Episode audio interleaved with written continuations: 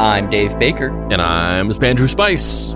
Welcome to Deep Cuts, a podcast where we pick a topic and walk you through the ins, outs, and nitty-gritty so you can appear like an interesting and idiosyncratic person at your next forced social function. Today's topic is Henry Ford's Fordlandia. What is Fordlandia? Well, Fordlandia was a short-lived experimentation by one of the leading captains of industry.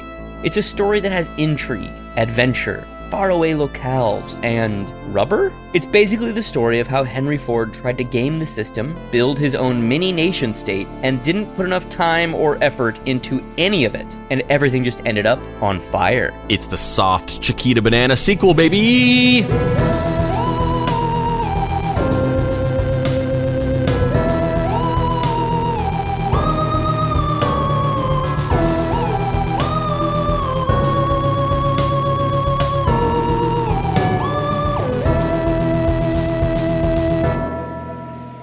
Act 1. A rabbi, and Henry Ford walk into a bar. Henry Ford was born July 30th, 1863, and died April 7th, 1947. He was an American industrialist, a business magnate, and the founder of the Ford Motor Company. He is arguably the father of modernity, thanks to his simple idea of an assembly line. He is widely credited with being the first person to introduce an automobile that middle-class Americans could afford. So when you're sitting there and you're just doing a little repetitive task in some chain of events, whatever it is, whether you're building cars or even if you're working at a fast food restaurant and you're just sitting there and you're the one that just like shakes the fry, like you pull the fries out of the fryer and you shake them to get the grease off and then you dump them into the thing, and that's the thing you do all day, and you're just completely removed from any feeling of satisfaction or fulfillment in the job that you do to make money. You have no ownership over the actual product that's being produced. You're just like a cog in a machine that is just responsible for one tiny thing, so that you do not feel like you have any level of control or ownership or like satisfaction in the product being produced. Thank our boy Henry Ford. Henry Ford's Model T car arguably reshaped the American experience on a fundamental level. He quickly became one of the richest and most famous people in the world. The business paradigm Fordism, meaning a mass production of inexpensive goods, coupled with high wages for workers, is named after him. Because you see, Ford paid his workers enough money that they could all afford to buy the cars that they were assisting in making, something that truly changed a generation of Americans' lives. Henry Ford was said to have had a global vision, one that saw consumerism as the key to international peace. His intense commitment to a systemically lowering costs ushered in many technical, business, and technological innovations, including the concept of franchising. There's a little photo, a little picky pic of Henry Ford. What does this guy look like? He looks like he would be very uncomfortable walking to that bar with those two rabbis. Touche. The perfect segue. That is a perfect segue, my guy. It's almost like we're reading off of a script, and you know what is coming next. I would say that Henry Ford is a slight man, high cheekbones, wide-set eyes, thin face, graying hair, wearing a tailored suit. He looks affluent, looks very waspy. He looks very, someone who maybe hates Jews. Maybe. Sounds like a hell of a guy, right? Well, he did do all of those things, and also was an avowed white supremacist and anti-Semite. He openly publicized the protocols of the Elders of Zion through his newspaper, The Dearborn Independent, and through the book, The International Jew, a book published by his publishing company, the Dearborn Publishing Company. Yes, which was talked about in the QAnon series. It was briefly mentioned that literally a fictional text that was created in Russia, where they basically took a bunch of different random texts. Some of them were satirical, some of them were real, like opinions, and mashed them together in what was like supposedly a collection of writings from the Jewish Illuminati, basically, that were like confessing all of their like Illuminati shadow crimes that they committed, where they would kidnap children and drink their blood. And it was put together in this text that was supposed to be like a real pamphlet that had like smuggled out like text from like these secret Jewish organizations, but it was all fake. And he publish that in a book? This is we're looking at an image now that's the front of a newspaper called the Ford International Weekly, the Dearborn Independent, published in Dearborn, Michigan, May 22nd, 1920. You could buy a copy for 5 cents, and there's a massive headline that says, "The International Jew, the world's problem." And around this time in the 1920s, this was a very 1920. Sounds like that date sounds like the time whenever there was a certain guy, and he was like going into a beer hall, and he was like rabble rousing, and everyone kind of laughed at him and thought that he was just a goofy dude who was just like was never going to go anywhere. And then like 20 years later, he just like murdered a bunch of these people. Yeah, for cultural context, basically from like 1900 to like 1940, this was like a hotly contested kind of political talking point. The Jew problem, in air quotes. That's literally what it was called. It's crazy. Like, it's just fucking nuts. Yeah, it was not uncommon at all during this time to just casually express like open anti-Semitism, like in public, in newspapers, in public speeches, in casual conversation, in like the policies of businesses.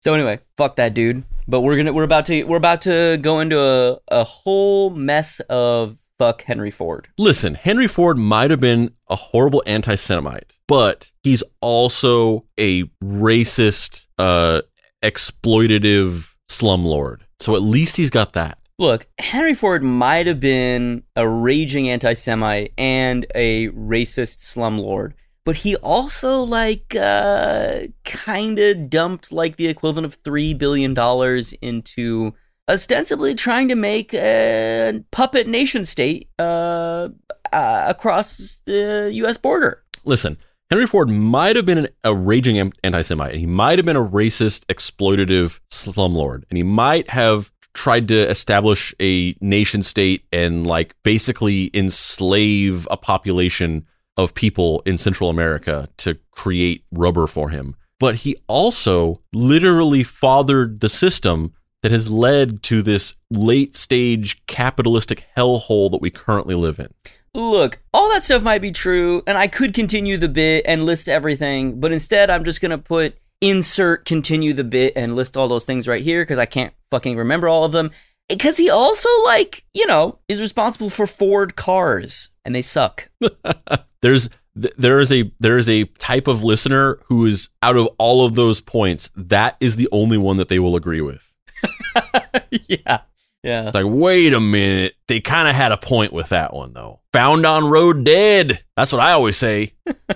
Found on road dead, left of the American, new, dead again, indigenous Americans. I don't know. I don't know how to turn Fordlandia into an acronym. In the 1920s, the Ford Motor Company was looking to elude the British and Asian monopolies on the supply of rubber. They had a need for rubber because of the production of tires and also the belts and parts used in automobile manufacturing. And then it struck Ford. Why deal with the British when you could just go right to the source? Ford and Company, after searching through South and Central America, settled on Brazil. They began negotiating with the Brazilian government in order to set up a sort of rubber plantation. However, the scope and scale of this operation quickly grew to something far grander in scale. An agreement was signed by the American industrialist in which he would receive 2.5 million acres of land called Boa Vista. In the agreement, Ford was exempt from taxes and was allowed to export goods free of charge, and was only going to have to share 9% of the profits with the Brazilian government, 7% to the actual government, and 2% to local municipalities. Work began on the project in earnest in 1926. However, it was not a smooth start. The company in charge of construction, christened Companhia Ford Industrial do Brasil, was hindered by poor logistics and planning, mudslides, and even widespread diseases that affected the workers. Malaria and yellow fever both ripped through the worker population like wildfire. Listen, if you are going to move into a Central American country and destabilize its government and population by creating a company town, mini nation state corporation inside of it dedicated to stripping the land of its resources for capitalist consumer production to outsource back into the United States for the selling of products. At least do it right. Like the Chiquita Banana Company did not have these problems. Their operation was legit. Like they had that issue where they were kicked out of what was the country where they Cuba. They had the issue in Cuba, but other than that, it was smooth sailing. Like they didn't have these issues. There was no sickness. There was no mudslides. Like they pillaged that land and exploited those workers efficiently. If you're gonna do it right. But that's also because they did research. They had scouting parties. They bought land that was applicable to the stuff they were trying to do. Henry Ford, at this point, he was I am a god. I have changed everything. I am going to just will this into being. Yeah, it really, it's kind of land. It's that Walt Disney, Elon Musk energy where you're just you're so high on your own supply that you're just I can do anything, even if it's just makes no logical or logistical sense. Yeah, the land that he bought from the Brazilian government wasn't good land to farm on. It was rocky and I think it had a bunch of clay in it. It wasn't good land but he didn't care. It also wasn't near anything. It wasn't a hub that had places, roads to it that you could get supplies to and from.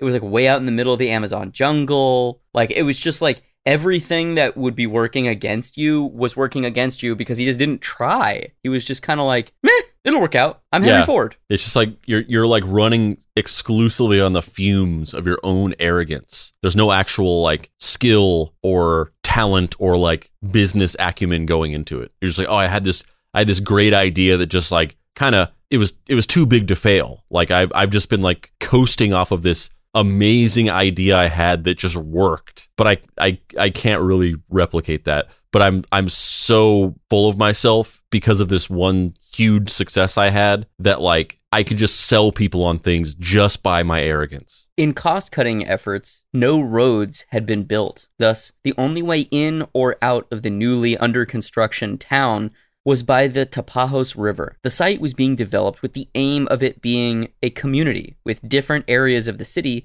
designated for Brazilian workers and for the American managers. So the American village was attempting to be built first. Typical houses were being built there, as well as a hospital, school, library, and hotel. Oh, and let's not forget about the swimming pool, playground, and golf course that were as well being built. Hell yeah. In 1928, the Ford Motor Company sent two merchant ships, the Lake Ormac and Lake Farg, loaded with equipment and furnishings to the construction site. The as yet unnamed town welcomed the two ships, only to discover that a literal water tower was just one of the many delights that the aquatic vessels were bringing them. And emblazoned on the water tower's front was the name of the new town, Fordlandia. I know it's the title of the episode and we set it up front, but let's just talk about for a second how ridiculous that name is. I love it. I love it. I love it so much. I want to go live in Pricelandia. Honestly, any place. Come on over. Come on over, Davey. Come on over. Honestly, just any place with someone's name. Spicelandia. Sorry, my bad. I mean, I really do want to go live in Pricelandia. R.I.P. Papa Pricey. I don't know if I can go on. You might have to take over the rest of the episode. Shit, yeah, I shouldn't have said anything. I knew it would trigger you. Hold on, let me get these tears out of my beard. It's so sad. I'm crying. Whenever you hear that sound, it's me crying. Yeah, but it's amazing though. It's so good. I kind of it's exactly what we were talking about at the opening. The pure, undiluted, just jet fuel of ego is amazing. It's just amazing. Yeah, and that is just the perfect symbol of it. It's called Fordlandia. It's already, it's like the, BioShock, he names the town Rapture, which is this Randian ideal of creating this alternate place where all of the issues, it's a libertarian utopia. And there's this arrogance in the idea of calling it Rapture, where it's this is the ideal of the Rapture. This is the real heaven. I've created heaven for you. that concept is just powerfully arrogant in and of itself. But he, like, in real life, that's a video game, and that's like, oh, this is like this. It's a portrait of a powerfully delusionally arrogant man who's just like mad with power. But it's a fictional game. Decades before that game was made, a real guy really did this, and not only that, but it wasn't called Rapture. It wasn't called Heaven 2. It was called his name land, Fordlandia. Yeah, it's amazing. The town's purpose was simple: mine rubber and ship it back to the States so that Ford could become the undisputed car manufacturing king. But an enterprise like this needs workers. Thus, recruitment offices were opened in the cities of Belém and Manaus. Recruiters promised good wages, food, and steady employment. People from all over answered the call. However, what the workers were greeted with upon arrival was anything but what they had been promised. The town had a strict set of rules imposed by its American managers. Alcohol, women, tobacco, and even football were all forbidden. Inspectors would go from house to house to check how organized the houses were and to enforce these rules. But where there's a will, there's a way. Surprisingly, many of these workers stayed, and they got around the rules by having party boats stationed in the river offshore from Fordlandia. When Ford's men tried to shut these down, a small settlement was established on the Island of the Innocent, with bars, nightclubs, and brothels. I just love that. That's so cool. I love that.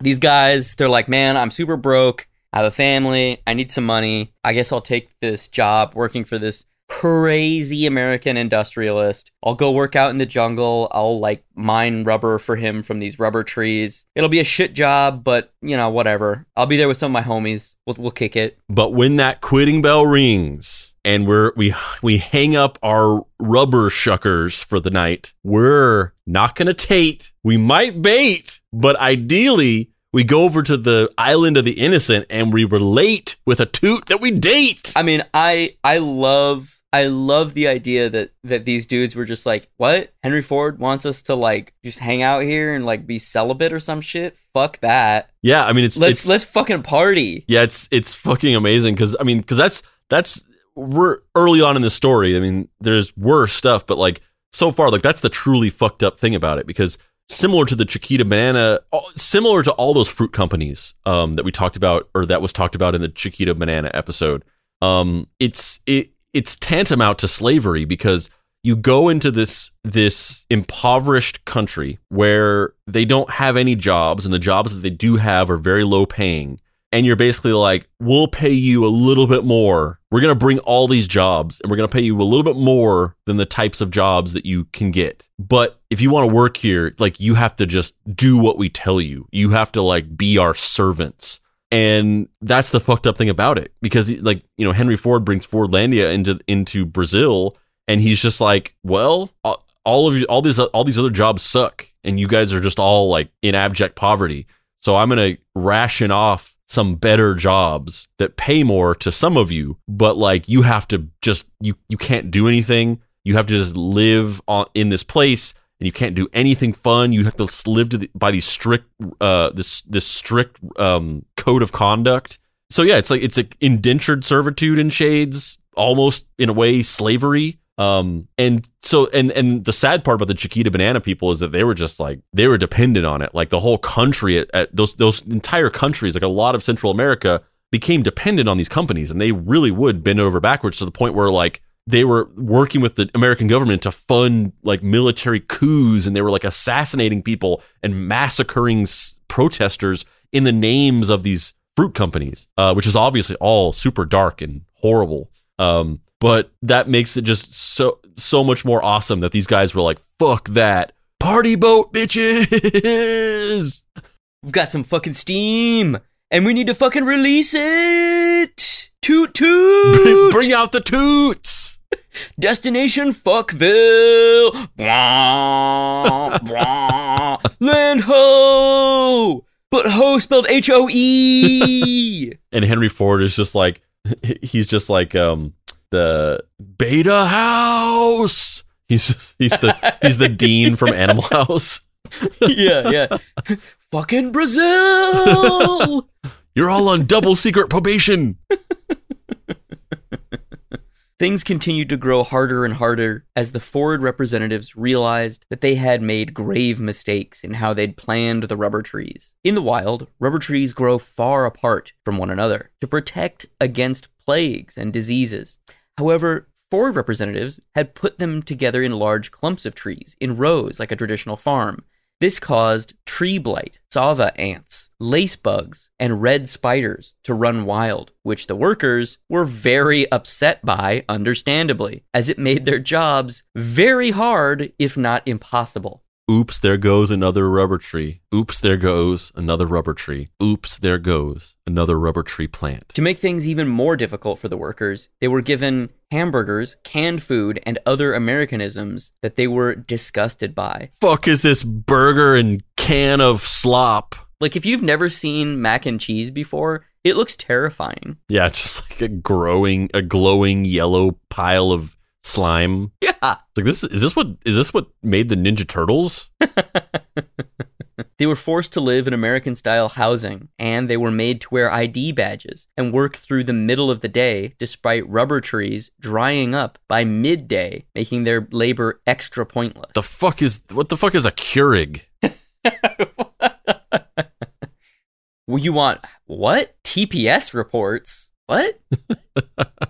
But the thing is, like, so the way the rubber trees work is that overnight, the rubber inside of a rubber tree kind of like goes down into the base. So you like put a little plug in and you can like drain the rubber from it, right? But as the day goes on and the heat in Brazil gets hotter and hotter over the course of the day, by like about 1 p.m., the rubber inside of a rubber tree actually has like gone up into the stem. It's like gone up into the top part of the tree. So it's like almost impossible to get out. So a lot of rubber farmers, they work like these weird schedules of like, 3 a.m. to like 9 a.m. because as the day goes on, it's just fucking pointless to try and get rubber out of these trees because as it gets hotter, the rubber solidifies or goes up into the top or whatever. And the industrial genius, Henry Ford, refused to listen to these guys. And so he made them work 9 to 5 because that's what Americans work. Not realizing that when they were like, yeah, but we really need to work like 3 a.m. to like 9 a.m. He was like, no, you need to work 9 to 5 because that's what we do. And it's like, yeah, but the rubber trees, like, it doesn't work that way. Like we can't get the rubber out of the trees for like the majority of the day. We have to do it like at night into the early morning. He was obsessed with this one idea he had, and he just refused to budge on it. He's like, no, I created the assembly line and the 9 to 5 work week. It's a great idea. I'm a fucking genius. It's the best idea anyone's ever had. And that's how it works. It's 9 to 5, just like the Queen Dolly Parton says. It's not working 3 to 9. That sounds like shit. Get back to work. In 1930, things reached a fever pitch when the workers of Henry Ford's capitalist utopia revolted. Fuck yeah.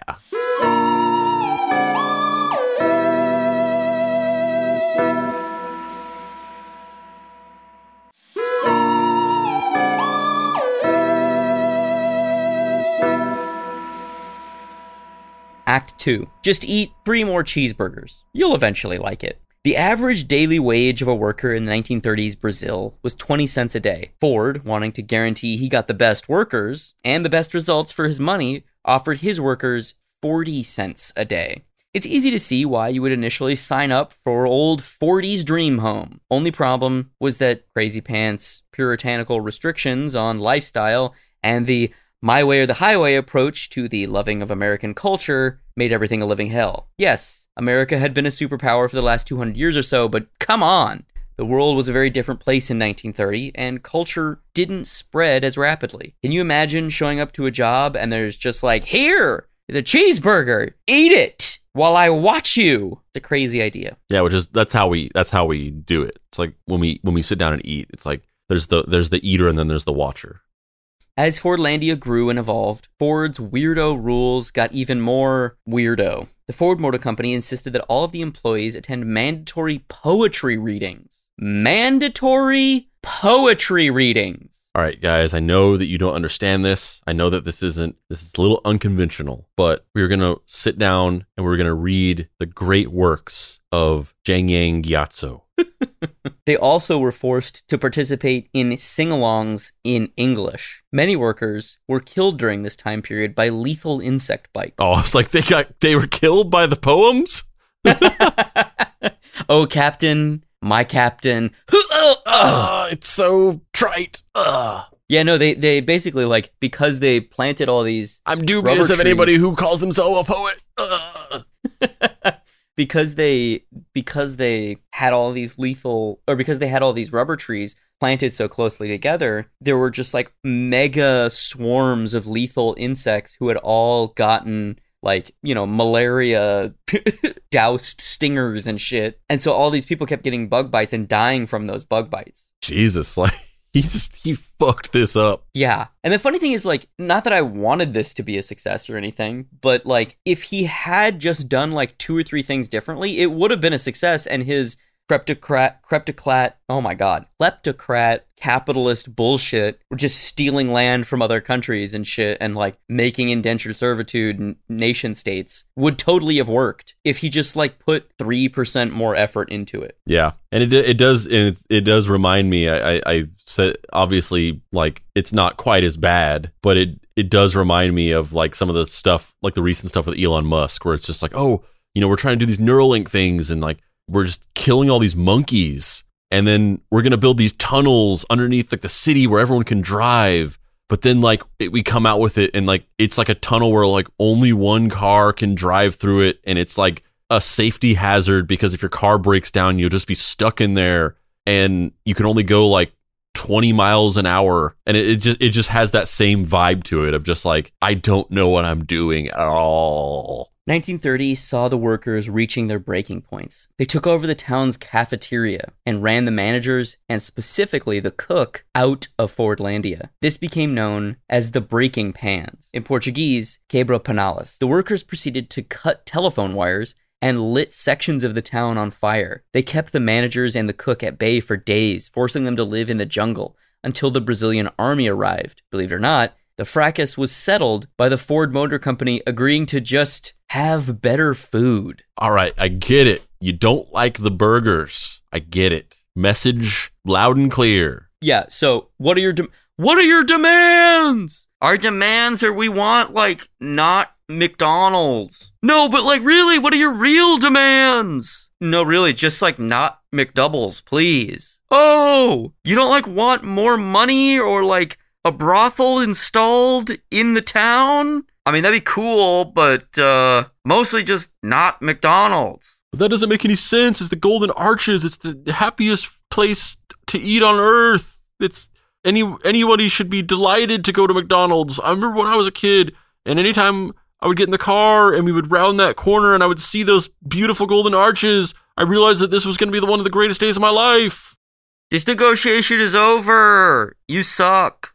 The brothel, we could do that, though. You seem really stuck on this idea of a brothel. We have the Island of the Innocents. We're good on prostitutes. Thanks, though. Are you sure, though? I mean, you have to, like, get in a boat and sail over there. Like, you don't want to just, like, you think it'd be cool if you could just, like, step out of your house and just, like, walk next door, just right into a brothel? That doesn't sound, like, cool to you? It sounds like you might have a problem. It's like more of a you thing than an us thing. Real, I mean, seriously, like, just the idea that, like, at any moment, in any whim, there's nothing holding you back. You don't have, there's no buffer between you and just stepping right into a brothel. You could do it as just as easy as, like, hopping down to the corner store. That doesn't sound like a dream to you at all. I'm gonna request a new negotiator. I feel like you need to seek help. Sexaholics Anonymous is a thing, my friend. All right, well, I guess I'll go to McDonald's and then a brothel. The Brazilian government grew suspicious of foreign investments around this time, particularly in the northern Amazon region, and offered Ford very little help in rehabilitating Fordlandia. It wasn't long before the numerous problems cascaded, making the situation financially untenable. The decision was made to shutter Fordlandia in 1934. Ford quickly tried again, however, with a new town about 40 kilometers downstream, the town of Belterra.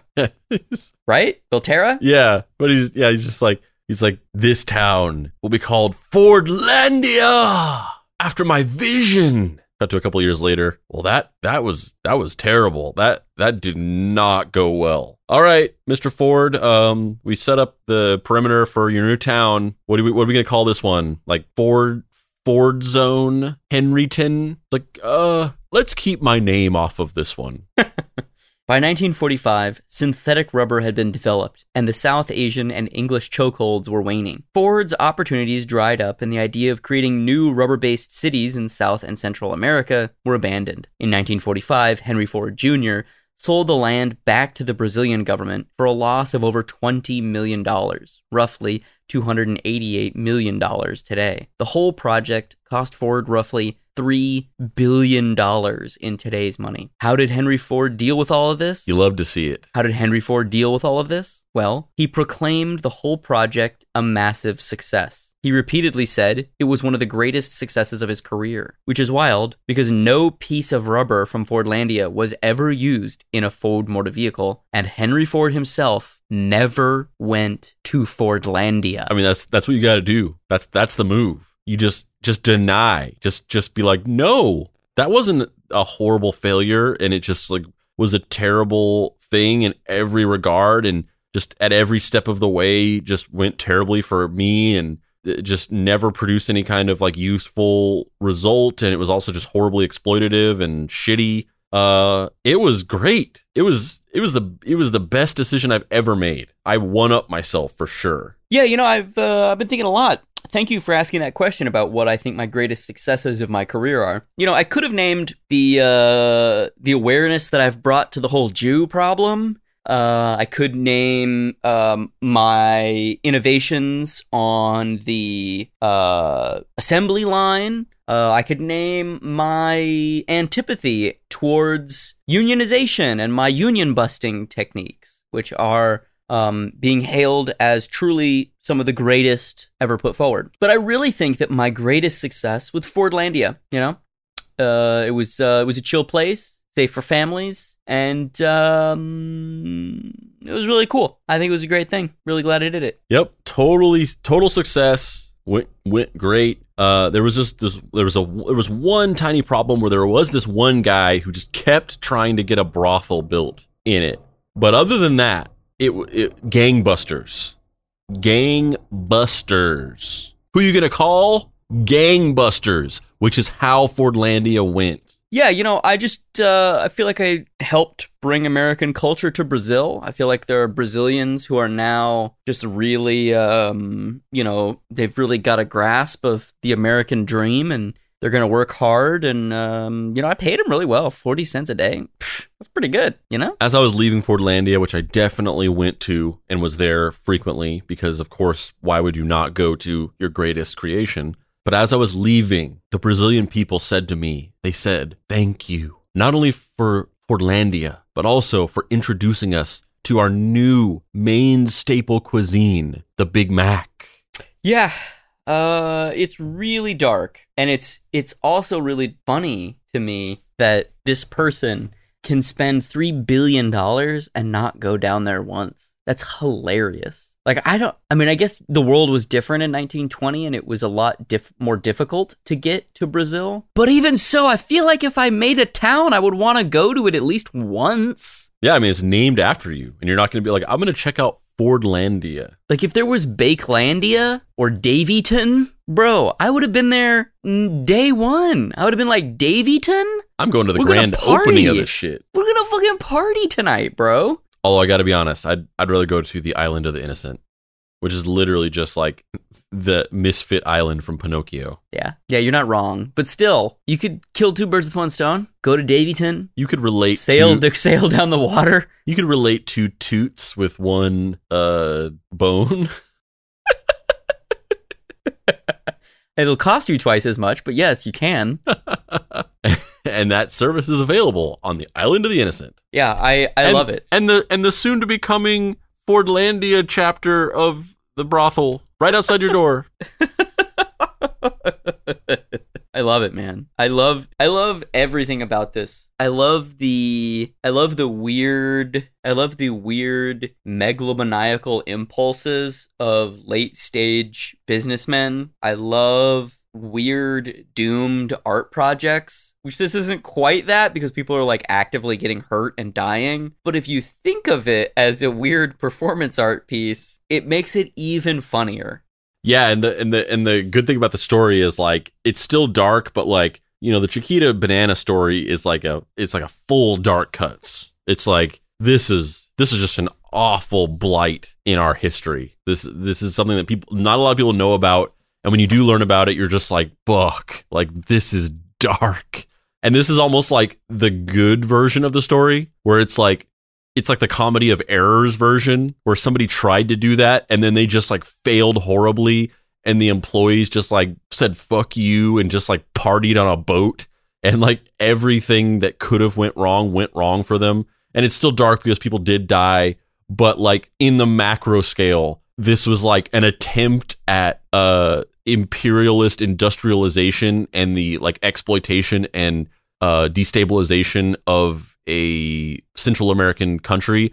But just like he epically failed in like a hilarious way that's like very, very satisfying. And this is the opposite of it, where it's like people don't know about the Chiquita Banana thing because it's so dark that company has like gone way out of their way to hide this and like spread propaganda that conceals it. And people don't know about this story because Henry Ford went way out of his way to hide this horrible, embarrassing, humiliating failure that he did. Yeah, it's the banana pratfall of capitalist industrialist megalomaniacs. Yeah, he slipped on the Banana Republic.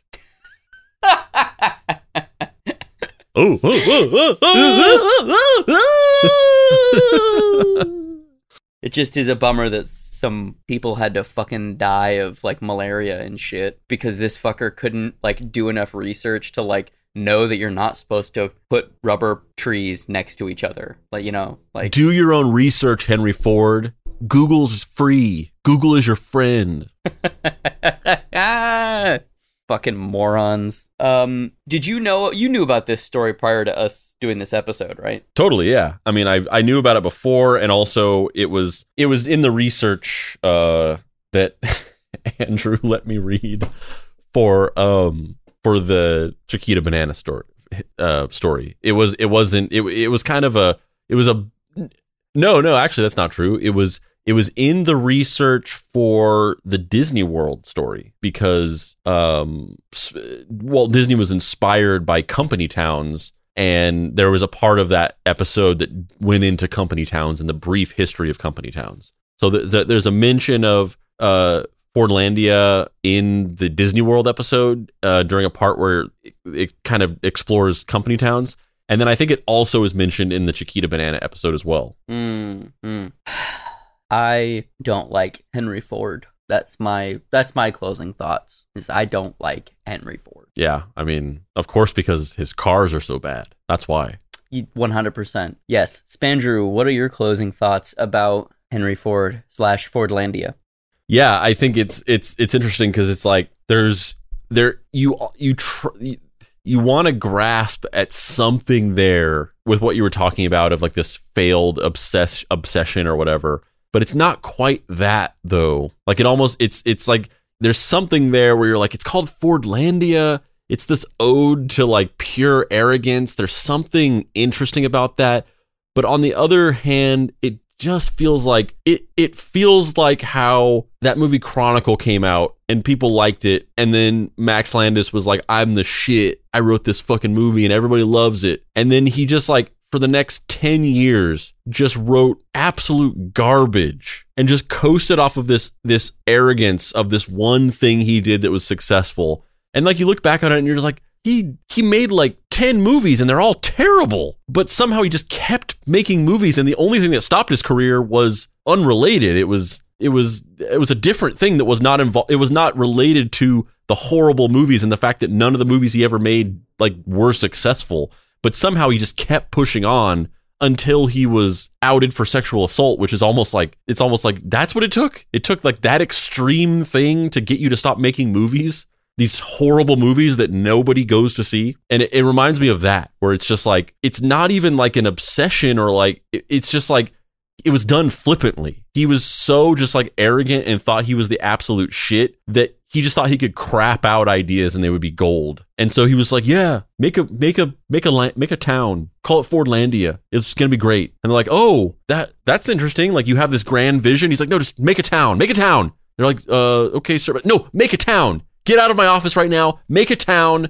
Don't say anything else to me. Stop talking to me. Go make a town. I have to eat this luxurious prime rib steak filled with butter, which was a common meal amongst robber barons in this time period. It's like lazy. It's like the pure laziness of a narcissist, and he just threw money at something without like trying. So it doesn't quite hit that bell of like this interesting obsession, somebody getting lost in the house, so to speak. He was like, he wasn't in the house. He was like, he was out of the house. He was like in the house next door, and he was just like calling and being like, are you lost in the house?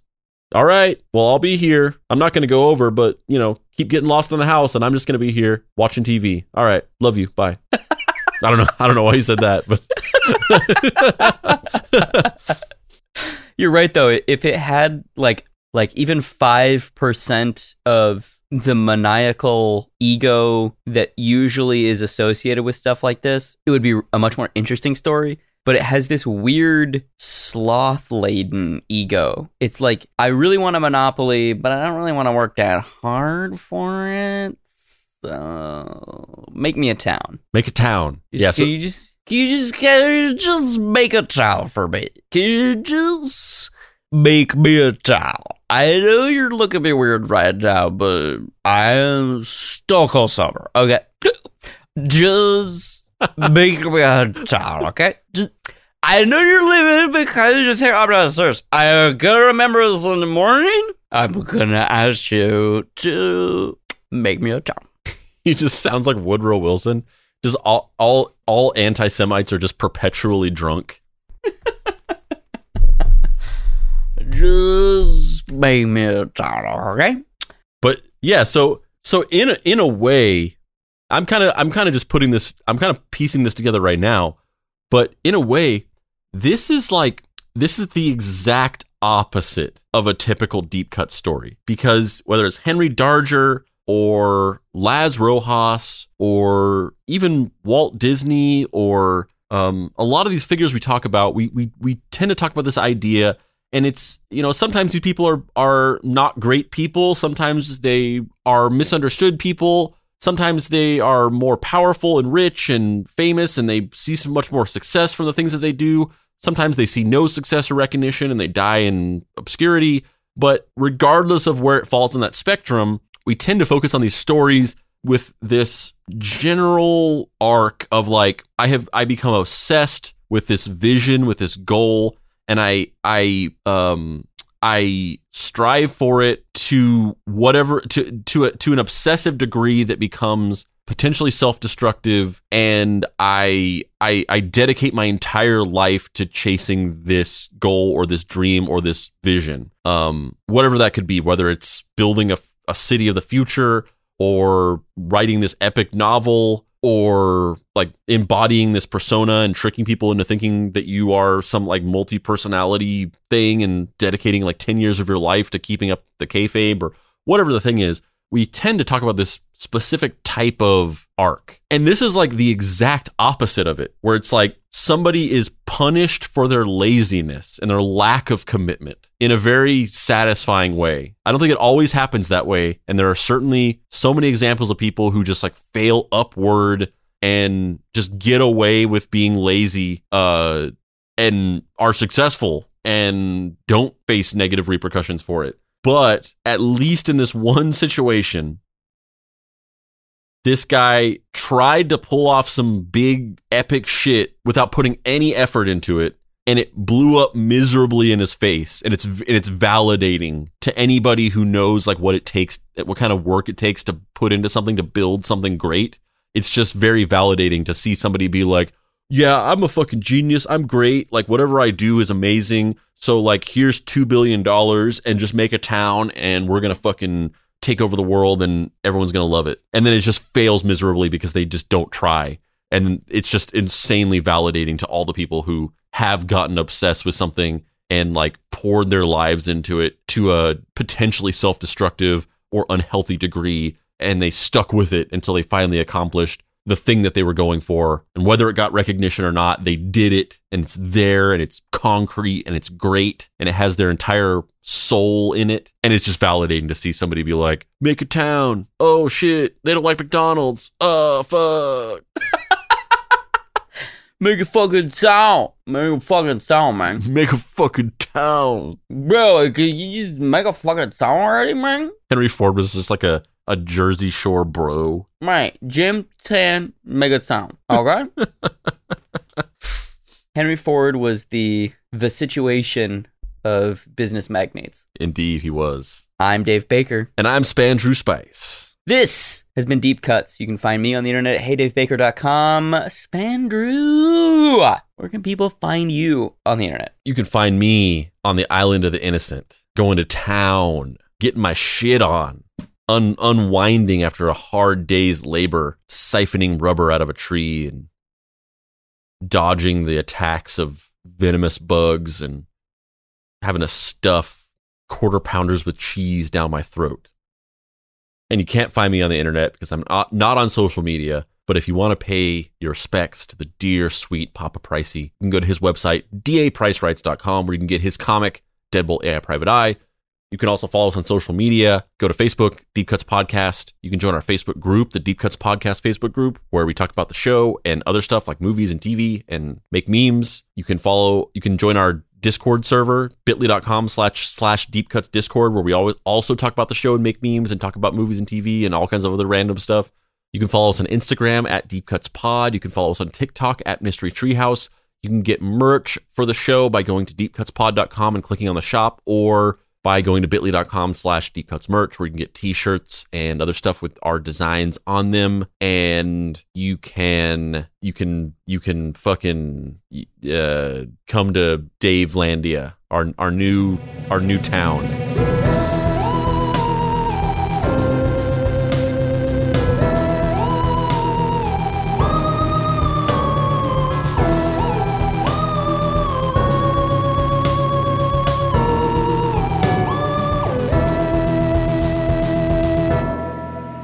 Deep Cuts is a production by Boy Genius Media. If you'd like to find this show and others like it, please visit boygeniusmedia.com or deepcutspod.com. If you want to join in on post-episode discussions, please join the Deep Cuts Podcast Facebook group. Finally, subscribe to our YouTube channel for additional video content.